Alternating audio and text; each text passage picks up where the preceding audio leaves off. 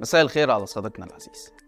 عملية طوفان الأقصى اللي قامت بها فصائل المقاومة الفلسطينية في غزة ضد الاحتلال الإسرائيلي ومن بعدها الرد الإسرائيلي باستهداف المدنيين والأطفال والنساء في القصف الغاشم على قطاع غزة كشفت لنا مش بس عن عمالة الأنظمة العربية دي كمان كشفت لنا عن صهاينة العرب. المفكر الإسلامي الكبير عبد الوهاب المسيري رحمة الله عليه في فيديو نادر ليه وكأنه عايش معانا.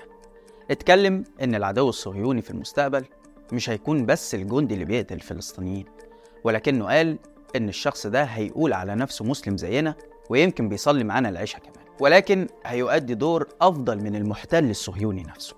في إطار التحليل بقى وده مسألة مهمة عشان نعرف العدو بتاعي لابد أن ندرك هذا لابد أن ندرك هذا خاصة وأنا بتنبأ إن الدولة اليهودية ستقلل من دبجتها اليهودية وبالتالي إذا إحنا متعودين على إن نقول ده يهودي كذا كذا كذا طيب من الآن فصاعد هيجي لنا راجل شايل سامسونايت ملوش دعوة بنجم داوود عايز يتاجر بس بالعكس أنا أقول أكتر من كده في يهود هيجوا ما هماش يهود ولا حاجة مسلمين بس بيلعبوا دور اليهودي هيمثلوا إسرائيل خير تمثيل طول ما إحنا داخلين في الاستقطابات ديت وكده اهوت إحنا المرحلة الجاية زي ما بيقولوا بالعامية المصرية هنتلحس تماما بقى خلاص. أو هناخد على قفانا. كويس؟ لأنه هيجي اليهودي الجديد اللي بسميه اليهودي الوظيفي هيجي وهيصلي العشاء معانا على فكرة. ودي مشكلة كبرى لأنه سيقوم بالوظيفة التي كان يقوم به بها قبل ذلك الجنرال الإسرائيلي أو التاجر الصهيوني. وكما تنبأ الدكتور المسيري شفنا فعلا الأيام اللي فاتت خرجت أصوات من عالمنا العربي والإسلامي بتهاجم حركات المقاومة وخاصة حماس. وتتهمها بالخيانة والغباء مش بس كده دول كمان بيدافعوا عن حق الاحتلال الإسرائيلي في رد فعله ضد أهالينا في غزة. والحقيقة إن أكتر ناس فرحانين بيهم هم الصهاينة نفسهم.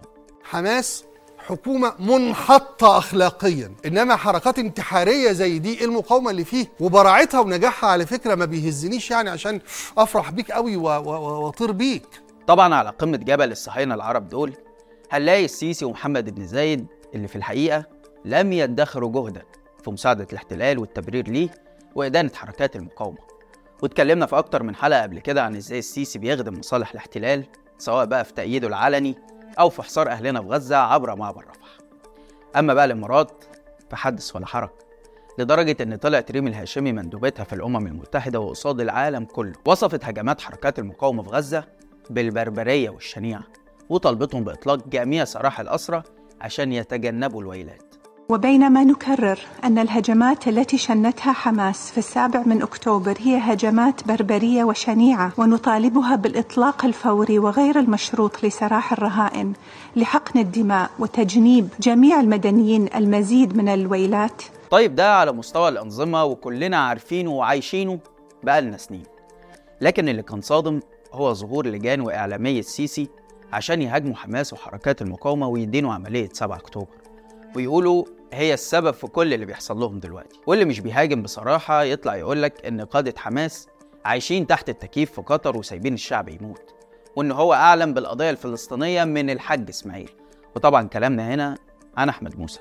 اسماعيل هنية. اسماعيل مش قاعد في غزة. يعني كنت أتمنى إسماعيل يبقى قاعد في غزة فيقول الكلام اللي قاله أول إمبارح. يقول لك يا مصر افتحوا المعبر. ويطلع النهارده حمدان أسامة حمدان قاعد في بيروت. كنت برضه عايز يبقى موجود في غزة. لكن هو ماله ومال غزة؟ وإسماعيل ما يعرفش حاجة عن غزة. أنا اللي أعرف. يعني إحنا في مصر شايلين هم غزة أكتر من إسماعيل هنية. كمان انتشرت بوستات خلال الأيام اللي فاتت للجان السيسي وهي بتهاجم المقاومة وبتقول لك سؤال مهم واللي هنجاوب عليه في حلقتنا النهارده وهو إيه جدوى عملية 7 أكتوبر.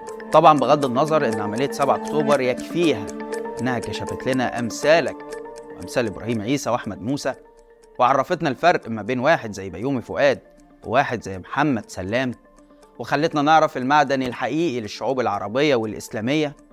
لكن الحقيقة إن أهدافها أهم من كده بكتير لأن إسرائيل بعد 7 أكتوبر مش هتكون زي قبلها. وهنا أنا اللي هوجه لهم السؤال.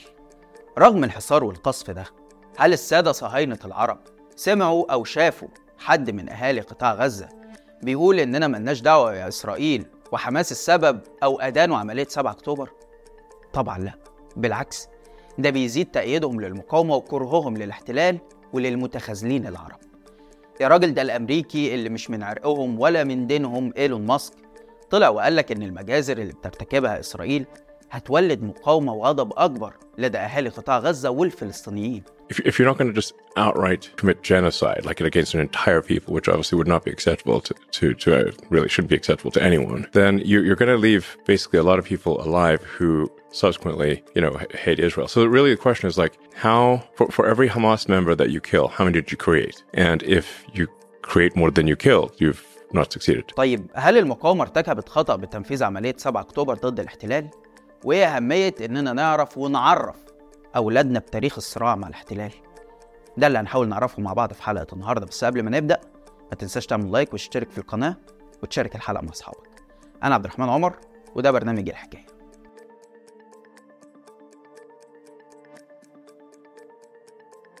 أنت أقدم من إسرائيل طبعا آه آه أنا يعني هذا الشيء بيثبت ان إحنا إيش؟ فلسطين ارضنا غصب عنهم.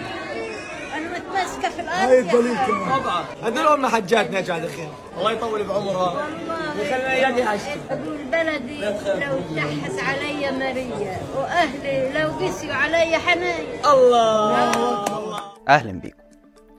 زي ما سمعنا كده كلام الحاجة الفلسطينية اللي من مواليد سنة 1944 يعني عمرها أقدم من الاحتلال بأربع سنين. فالقضية يا صديقي رغم عمرها القصير اللي ما كملش 80 سنة وبالتحديد كده بقالها 75 سنة إلا إن في ناس كتير نسيت أو تناست القضية الفلسطينية وحصرتها في الأحداث الأخيرة فقط من بعد عملية طوفان الأقصى. القضية الفلسطينية مهمة لكل العالم العربي والعالم الإسلامي لأن اللي بتعمله إسرائيل وعملته طول السنين اللي فاتت هي عبارة عن عملية تغيير ديموغرافي وتهجير الأهالي الأصليين واستبدالهم بالمستوطنين اليهود بهدف إقامة دولة إسرائيلية كاملة على الأراضي الفلسطينية. لو رجعت معايا كده بالتاريخ شوية وتحديدا يوم 29 أغسطس 1897 كان المؤتمر الصهيوني الأول واللي عقد بزعامة تيودور هيرتزل في مدينة بازل بسويسرا بهدف مناقشة إنشاء دولة جديدة لليهود. هرتزل في المؤتمر اللي ضم كل الجاليات اليهودية اقترح ثلاث دول لإنشاء دولة لليهود وهي الأرجنتين في أمريكا الجنوبية أو أوغندا في أفريقيا أو فلسطين في الشرق الأوسط. عشان في النهاية يتم الاستقرار على دولة فلسطين. فضل اليهود يهاجروا من التاريخ ده لفلسطين بهدف الاستيطان داخل الأراضي الفلسطينية لكن كان بشكل منفرد. الدولة العثمانية بقى اللي كانت بتحكم فلسطين في الوقت ده منعت هجرة اليهود بعد ما فطنت لمخططه لحد ما جت الحرب العالمية الأولى واللي كانت بتحارب فيها بريطانيا وفرنسا ألمانيا واللي كانت في صفها الدولة العثمانية. وهنا اليهود عقدوا صفقة مع الإنجليز. وهي مساعدتهم في الحرب ضد الألمان من خلال الدعم المادي عبر كبار رجال الأعمال اليهود مقابل وعد بإقامة دولة لليهود في فلسطين وضمان بقائها. وهو بالفعل اللي حصل سنة 1917 لما وزير خارجية المملكة البريطانية أرثر بيلفور إدى وعد مكتوب للورد روتشيلد أحد أبرز قادة المجتمع اليهودي البريطاني بينص على إقامة دولة لليهود في فلسطين واللي سمي بعد كده بوعد بيلفور وجا فيه نصا كده. تنظر حكومة صاحب الجلالة بعين العطف إلى إقامة وطن قومي للشعب اليهودي في فلسطين وستبذل غاية جهدها لتسهيل تحقيق هذه الغاية. وبعد ما بريطانيا انتصرت على الألمان في الحرب العالمية الأولى وخدت أراضي من الدولة العثمانية واحتلتها وقسمتها جغرافيا على حسب مزاجها إدت الضوء الأخضر لليهود بالهجرة الجماعية إلى دولة فلسطين. فضلت الهجرة والوضع ده شغال سنين لحد ما جت الحرب العالمية التانية. واللي اليهود شاركوا فيها مش بس بالفلوس لكن بقوات مشاركة. وزي ما تمت مكافأتهم بعد الحرب العالمية الأولى تمت مكافأتهم أيضا بعد الحرب العالمية الثانية عشان تحديدا يوم 29 نوفمبر سنة 1947 تقر الجمعية العامة للأمم المتحدة مشروع يدعو إلى إقامة دولة يهودية في الأراضي الفلسطينية. وتحرض اليهود اللي عايشين في فلسطين على اتخاذ الخطوات اللازمة من جانبهم لتنفيذ ذلك القرار. سواء بقى بقتل الفلسطينيين أو تهجيرهم خارج أراضيهم. وبعدها بكم شهر وتحديدا يوم 14 مايو سنة 48 أعلن اليهود قيام دولة إسرائيل. وقامت الأمم المتحدة بنشر خريطة تقسيم بين الفلسطينيين واليهود على الأراضي الفلسطينية. زي الخريطة دي كده اللي الجزء الأخضر فيها للفلسطينيين والأحمر لليهود. وبعد الإعلان اليهودي عن قيام دولة إسرائيل على الأراضي الفلسطينية قامت ست دول عربية هي مصر وسوريا والسعودية ولبنان والأردن والعراق بدخول الأراضي الفلسطينية بهدف تحريرها ومنع إقامة دولة إسرائيل. وبالفعل حققت الجيوش العربية عند دخولها فلسطين انتصارات كبيرة لحد ما أعلن مجلس الأمن يوم 22 مايو 1948 وقف إطلاق النار لمدة 36 ساعة. ورفضت الدول العربية ذلك القرار في حينه فمارست الولايات المتحدة وبريطانيا ضغوط شديدة مصحوبة بتهديدات للحكومات العربية. وبعد انتهاء الهدنة الضغوطات الأمريكية والبريطانية والإرادة المتزعزعة لحكام العرب وعدم التنسيق بين الجيوش العربية كل ده أدى لهزيمة الجيوش العربية وانسحابها.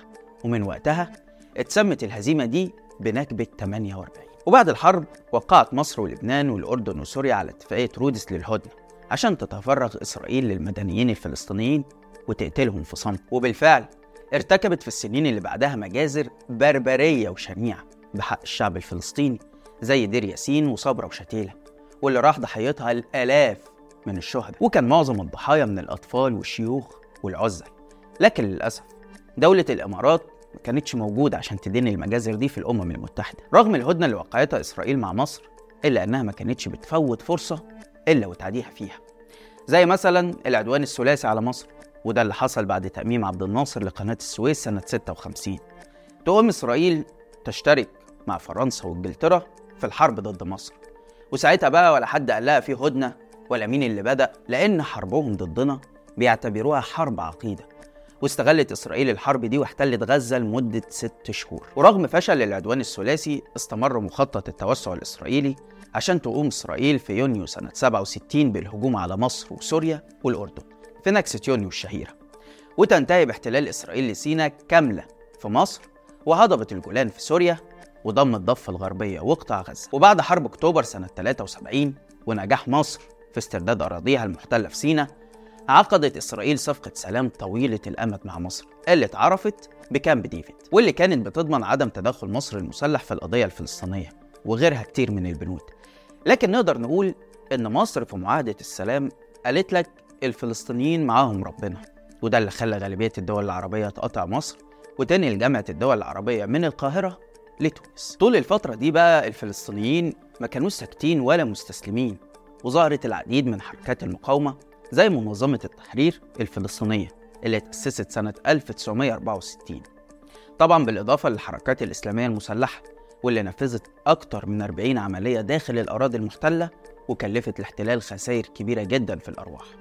وكانت بتدعمهم كل الأنظمة العربية بالمال والسلاح. وبالتزامن مع الانتفاضة الأولى الفلسطينية أو ما سمي بعد ذلك بانتفاضة الحجارة أعلن الشيخ أحمد ياسين عن تأسيس حركة حماس سنة 1987 واللي بتعتبر نفسها امتداد لجماعة الإخوان المسلمين في مصر. وبعد انسحاب إسرائيل من غزة سنة 2005 وتولي حماس الحكم في القطاع بدأت الحركة المسلحة تطور من أساليب مقاومتها للاحتلال. وهنا ظهر سلاح الأنفاق واللي امتد لداخل الأراضي المحتلة نفسها وقدرت المقاومة تطور من صواريخها البسيطة اللي كانت ساعات بتفشل في الإطلاق لصواريخ بتوصل لأي مكان في الداخل المحتل. وطبعا محتاجين حلقة كاملة عشان نشرح إزاي المقاومة الفلسطينية في غزة قدرت تطور سلاح الحجارة للأسلحة والفرق المتطورة اللي شفناها يوم 7 أكتوبر. وهنا نيجي للسؤال اللي طرحناه في بداية الحلقة.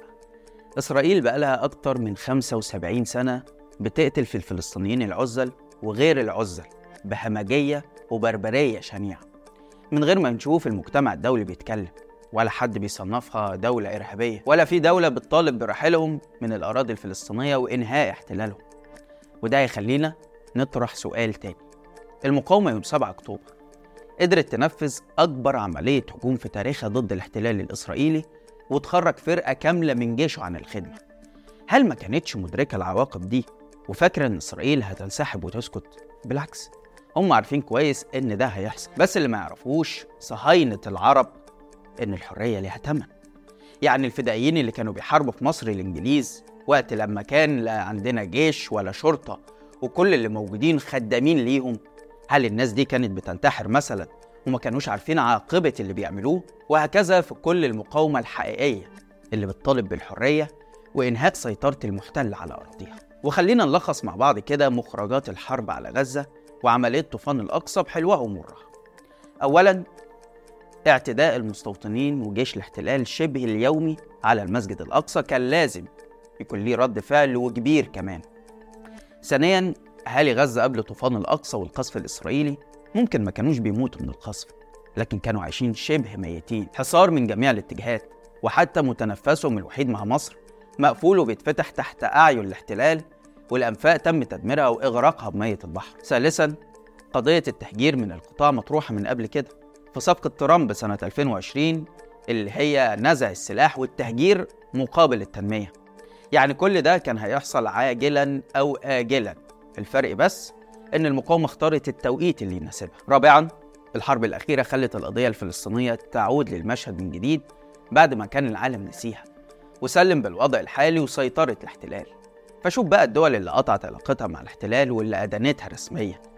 خامسا إسرائيل بتعاني من أضرار بالغة على جميع المستويات. فشل في الأمن والاستخبارات خلى الثقة تهتز في القيادات.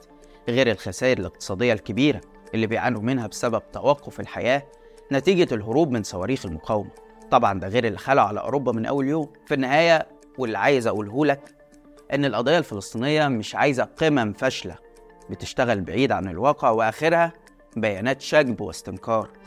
فلسطين عايزة مقاومة تقدر ترجع الأرض لأصحابها وزي ما قدرت تطور الحجر لصاروخ ومضاد للدبابات هتقدر ترجع فلسطين لأصحابها الحقيقيين. وكما قال الشاعر لا تحسب الأرض عن إنجابها عقرت من كل صخر سيأتي للفدا جبل.